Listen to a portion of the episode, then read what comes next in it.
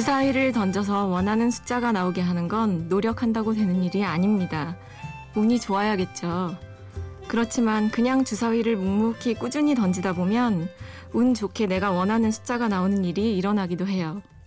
성공의 반대말은 실패가 아니라 포기라고 제가 음대를 다니던 시절에 제일 존경하는 은사님께서 해주신 말씀입니다.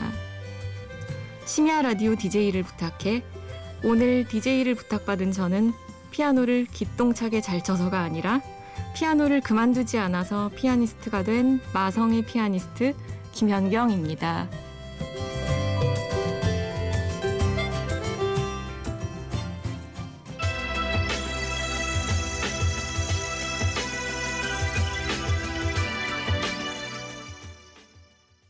첫 곡 마로니의 칵테일 사랑이었습니다.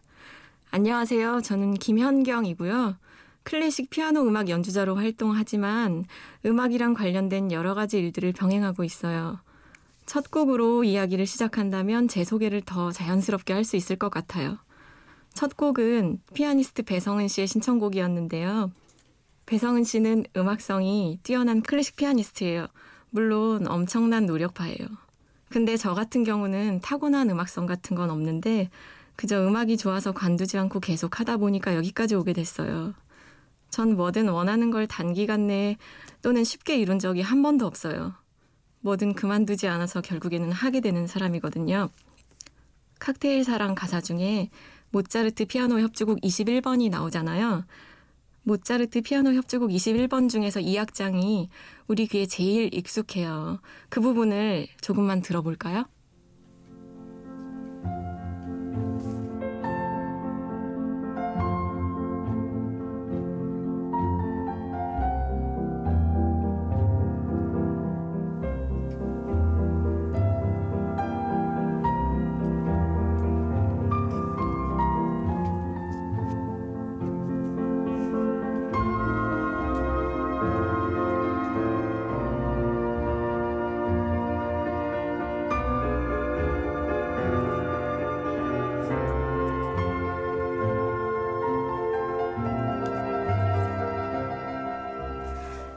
참 낭만적이죠. 칵테일 사랑 노랫말처럼 이 곡을 연인 귓가에 속삭여둘 정도의 사람이라면 지성은 기본이고 감수성까지 갖추고 있을 텐데요. 그런 연인을 꿈꾸다니 노래 속 주인공이 우울한 이유를 여러분들도 아시겠죠. 꿈과 현실의 간극이 클수록 사람은 더 많이 우울해져요. 변진섭 씨 노래 희망사항에 등장하는 그 청바지가 잘 어울리는 여자, 밥을 많이 먹어도 배 안 나오는 여자를 찾아 헤매는 주인공도 상당히 우울할 거예요. 이런 식으로 노래 속에 등장하는 클래식 곡과 주인공의 심리를 들여다보는 저는 피아니스트 활동 외에도 음악 심리치료사로 부모교육 전문가 일도 병행하고 있어요. 그리고 그에 따른 책도 계속 출간하고 있고요. 하는 일이 이렇다 보니 만나는 사람들의 연령층이 다양해요. 네다섯 살의 꼬마들부터 부모님 연배의 어른들까지 제 음악회나 강의를 듣기 위해 혹은 상담과 치료를 위해서 저를 찾아주시는데요. 그분들이 모두 다 제 스승님들이세요. 오늘 저는 그 많은 스승님들과의 경험을 청취자 여러분들과 나누려고 해요.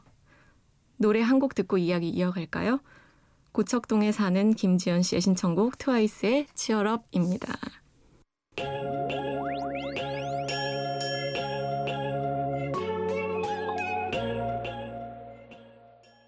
고척동에 사는 김지연 씨의 신청곡 트와이스의 치얼업 들으셨습니다. 김지연 씨는 음대 다니던 시절에 제 단짝 친구예요. 교수님들도 다 아실 정도로 둘이 딱 붙어 다녔었는데 여전히 그 우정 변치 않고 있어요. 서로 일하느라 자주 보지는 못해도 늘 옆에 있는 듯한 그런 친구예요.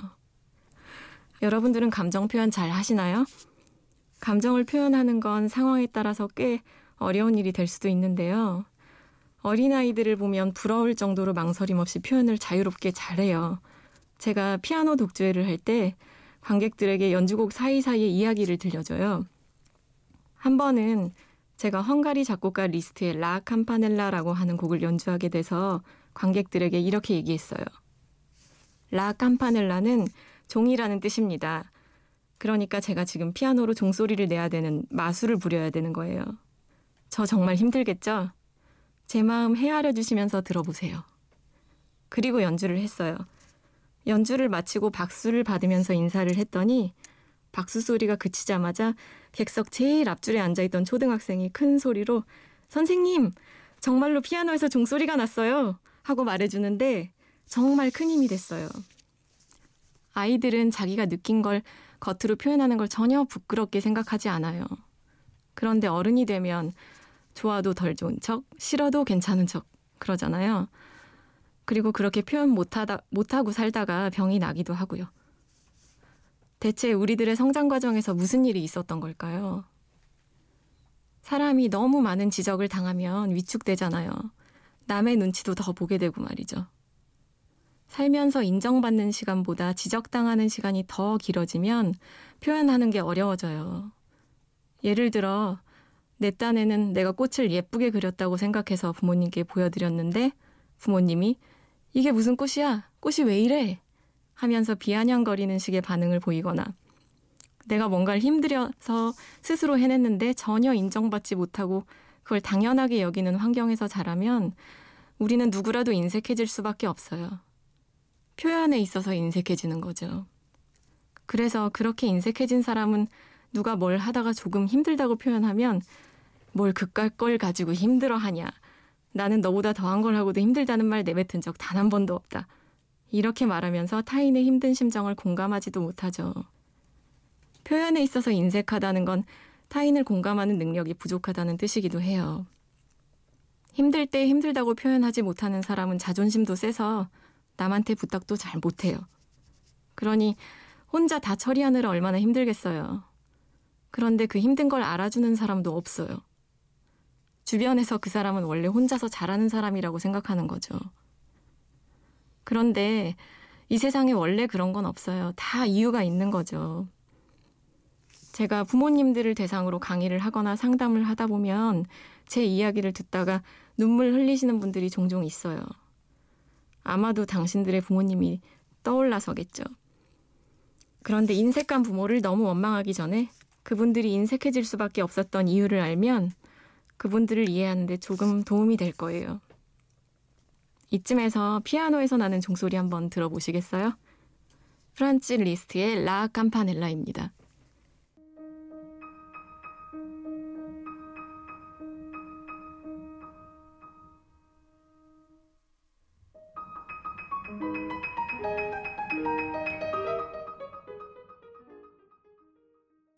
방금 들으신 곡은 리스트의 라 캄파넬라였습니다.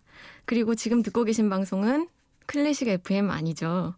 심야 라디오 DJ를 부탁해입니다. 저는 오늘의 DJ 피아니스트 김현경입니다. 보통 클래식 음악회에 가보시면 연주자가 연주하는 동안 객석에서 숙면을 취하는 분들이 계세요. 근데 그건 절대로 나쁘다거나 교양 없는 행동이 아니에요. 소리내서 코를 고는 것만 아니라면 말이죠. 연주회에서 잠이 들었다는 건 오히려 음악을 감상했다는 증거예요.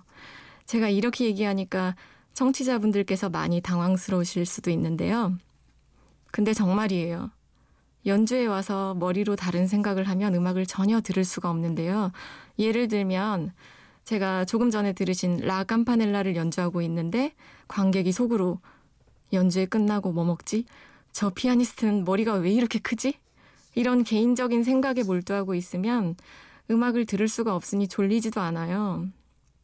아무 생각 없이 오직 음악에만 몰입한 사람이 잠을 자게 되거나 주변의 관객 태도를 평가하지 않고 온전히 음악을 감상할 수 있어요. 만약 누군가가 음악회에서 꾸벅꾸벅 졸고 있는 관객을 보고 교양 없다고 한다면 그 사람은 음악회에서 음악을 감상하지 않고 관객을 구경하다 온 거예요. 제가 항상 독주의 시작 전에 이런 이야기를 하고 연주를 시작하는데요. 그럼 관객분들 표정이 굉장히 편안해져요. 그리고 관객분들에게 클래식 음악과 관련된 내용들을 쉽게 전달하는 방식으로 제가 음악회 중간중간에 퀴즈도 내요. 당연히 선물이 있어요. 제가 내는 퀴즈는 클래식 음악이랑 연관이 있긴 하지만 클래식 문외한도 정답을 알아요. 객관식이거든요. 여러분도 한번 해보실래요? 문제 나갑니다. 독일 작곡가 슈만은 아주 어린 부인과 결혼을 했는데요.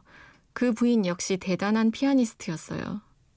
슈만은 죽은 후에 이름이 알려진 사람이지만 그 부인은 살아있을 때 이미 굉장히 유명한 실력파 피아니스트였어요.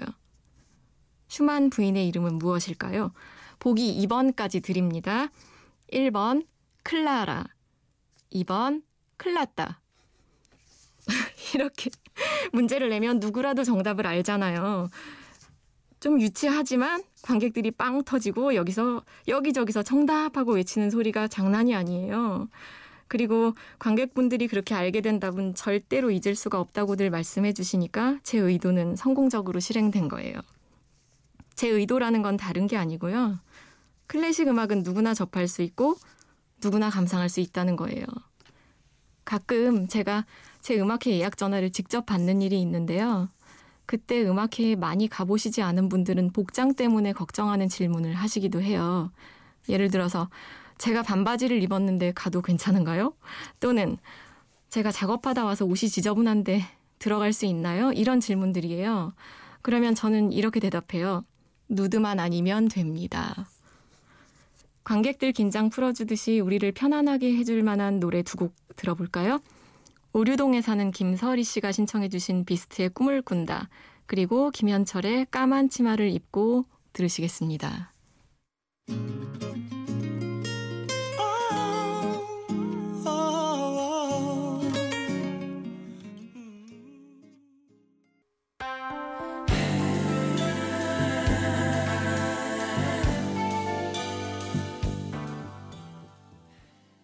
우류동에 사는 김설희 씨의 신청곡 비스트의 꿈을 꾼다 그리고 김현철의 까만 치마를 입고 함께 들었습니다. 김설희 씨는 제 초등학교, 중학교, 고등학교 동창이다 못해서 결혼까지 해서는 같은 동네에 살고 있는 그런 친구예요. 학교 다닐 때 항상 집 앞에서 만나서 학교 같이 다니던 추억이 있어요. 이 친구 조카가 제 연주에 빠지지 않고 출석을 하는 우수 관객 중 한 명이에요. 연주에 한 번 오셨던 분들이 계속 예약하고 오시는 경우가 종종 있어서 이제는 관객이 가족 같아요. 제가 이런 음악회를 하지 않았다면 만나 뵙지도 못하고 살았을 많은 사람들을 음악회 덕에 만날 수 있으니 이런 걸 인연이라고 하는 거죠. 제가 강의하는 내용 중에 인연이랑 연관된 이야기가 꼭 나오는데요. 인연을 이해하기 쉬운 방법 중 하나가 우리의 삶을 탄생 시점부터 보는 게 아니라 거꾸로 관찰하는 거예요. 그러니까 오늘부터 시작해서 어제, 한 달 전, 1년 전, 5년 전, 이런 식으로. 그러면, 아, 내가 이 사람을 만나려고 여기에 온 거구나 하는 식의 그런 생각이 가능하죠. 예를 들어, 여행하러 외국으로 나가서 누군가와 사랑에 빠지면 원래 목적은 여행이었는데, 아, 내가 너를 만나러 여기 왔구나 하고 생각하잖아요. 하지만 이런 식으로 현재의 원인이 과거에 있다고 하면 받아들이기 어려운 분들도 계실 거예요. 그렇잖아요. 여행하러 외국에 나간 거면서 우연히 사랑에 빠진 뒤에 여행 목적이 연인을 만나기 위함이었다고 바꾼다면 좀 억지스럽잖아요. 우리가 흔히 인연이라는 말을 사용할 때는 그만큼 만남을 좀 더 특별하게 바라볼 때 그래요. 감사한 마음이 들 때 인연이라는 단어를 주로 사용한다는 거죠. 오늘 새벽 이렇게 청취자 여러분을 만난 것도 인연이네요. 노래 한 곡 듣고 이야기 이어갈게요.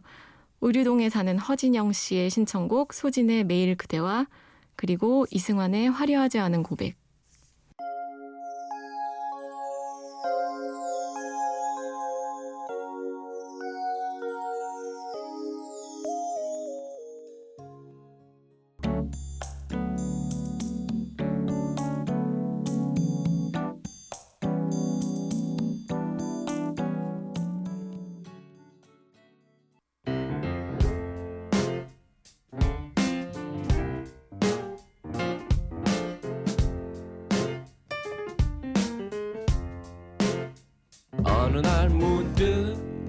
따뜻한 바람이 네가 보낸 걸까? 네 냄새가 나 참 향기롭다.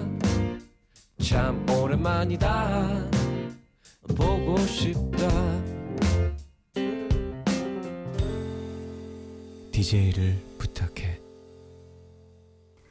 심야 라디오 DJ를 부탁해. 저는 오늘의 DJ 피아니스트 김현경입니다. 제가 독일에서 살았던 적이 있어요. 다름 아니고 음악 치료 공부하는 동안 살았던 건데요. 거기서 처음 경험한 것들이 많아요. 무소속으로 살아야 하는 사람의 불안함을 경험했고요. 그래서 불면증 때문에 1년 가까이 고생했어요. 학교 입학이 만만치 않아서 그랬어요. 그때는. 그리고 술 맛을 알게 됐고요. 처음으로 살림이란 것도 스스로 해봤고요. 한겨울에 실내 온도 16도인 방에서 외투를 입고 페트병에 물 끓여놓고 그거 끌어안고 덜덜 떨면서 잤어요. 쫓겨날 위기에 처한 사람의 심정이 어떤 건지도 처음 느껴봤어요. 또 입학해서는 공부하는 내내 야, 내가 이것밖에 안 되는 사람인가 하는 좌절감도 맛봤어요. 제가 원해서 선택한 길인데도 너무 힘들어서 안 되겠다 싶어서 중간에 저희 부모님께 한번 따로따로 전화를 드린 적이 있어요. 전화해서는 나 너무 힘들어서 그냥 한국에 갈게. 이렇게 말했는데 부모님 두 분 다 반응이 똑같았어요. 제가 간다고 하니까 바로 그래, 힘들면 와야지.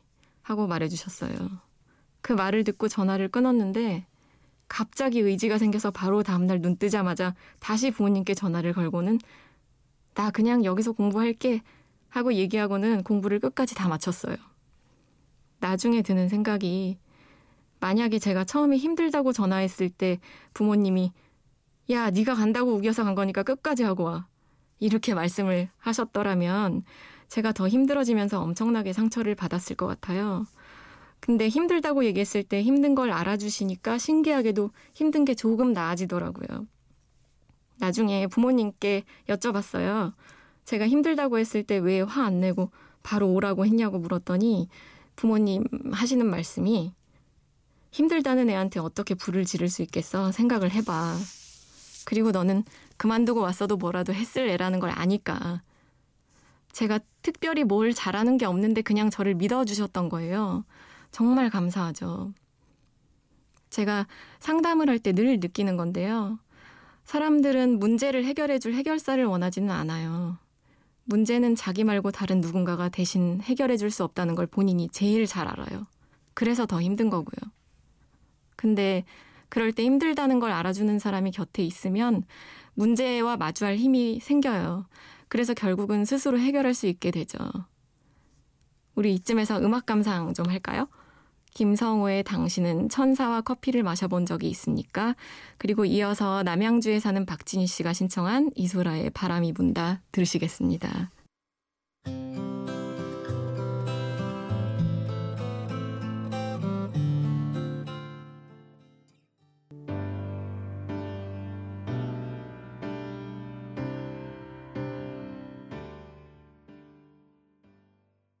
김성호의 당신은 천사와 커피를 마셔본 적이 있습니까? 그리고 이어서 남양주에 사는 박신, 박진희 씨가 그리고 이어서 남양주에 사는 박진희 씨가 신청한 이소라의 바람이 분다 들으셨습니다. 제가 독일에서 힘들었던 시절에 직접 누룽지를 만들어서 소포로 독일까지 보내줬던 그런 친구가 있어요. 정성이 대단하죠? 제가 누룽지를 좋아하든 싫어하든 그건 상관이 없어요. 그 친구는 저를 생각해서 그걸 만들었을 테니까요. 저를 생각했다는 그게 중요한 거예요. 그래서 저는 마음의 선물이라는 말이 무슨 뜻인지 그때 알게 됐어요. 그리고 그 친구 정성 덕에 나는 혼자가 아니라는 것도 알게 됐고요. 선물을 많이 받는 사람들의 특징이 있는데요. 선물 내용물이 내 마음에 들고 안 들고는 상관이 없고 그 내용물을 나를 생각하고 샀다거나 만들어줬다는 그것에 초점을 두면 내가 평소에 좋아하지 않던 걸 받아도 정말 감사해요. 그래서 고맙다고 좋아하면서 표현을 잘 하니까 사람들이 그 사람한테 계속 뭔가를 주고 싶게 돼요. 저도 누룽지를 만들어준 친구, 그 친구 덕분에 선물의 진짜 의미를 알게 됐고 평소에 선물을 많이 받는 편인 그런 사람이 됐어요. 나를 생각해서 준 걸 받는다는 것 자체가 정말 감사하잖아요. 선물을 자주 받으니까 저는 자주 하기도 해요. 제가 독일에서 힘들던 시절에 직접 누룽지를 만들어서 보내줬던 친구 현주가 신청한 일기예보 좋아 좋아 들으시겠습니다.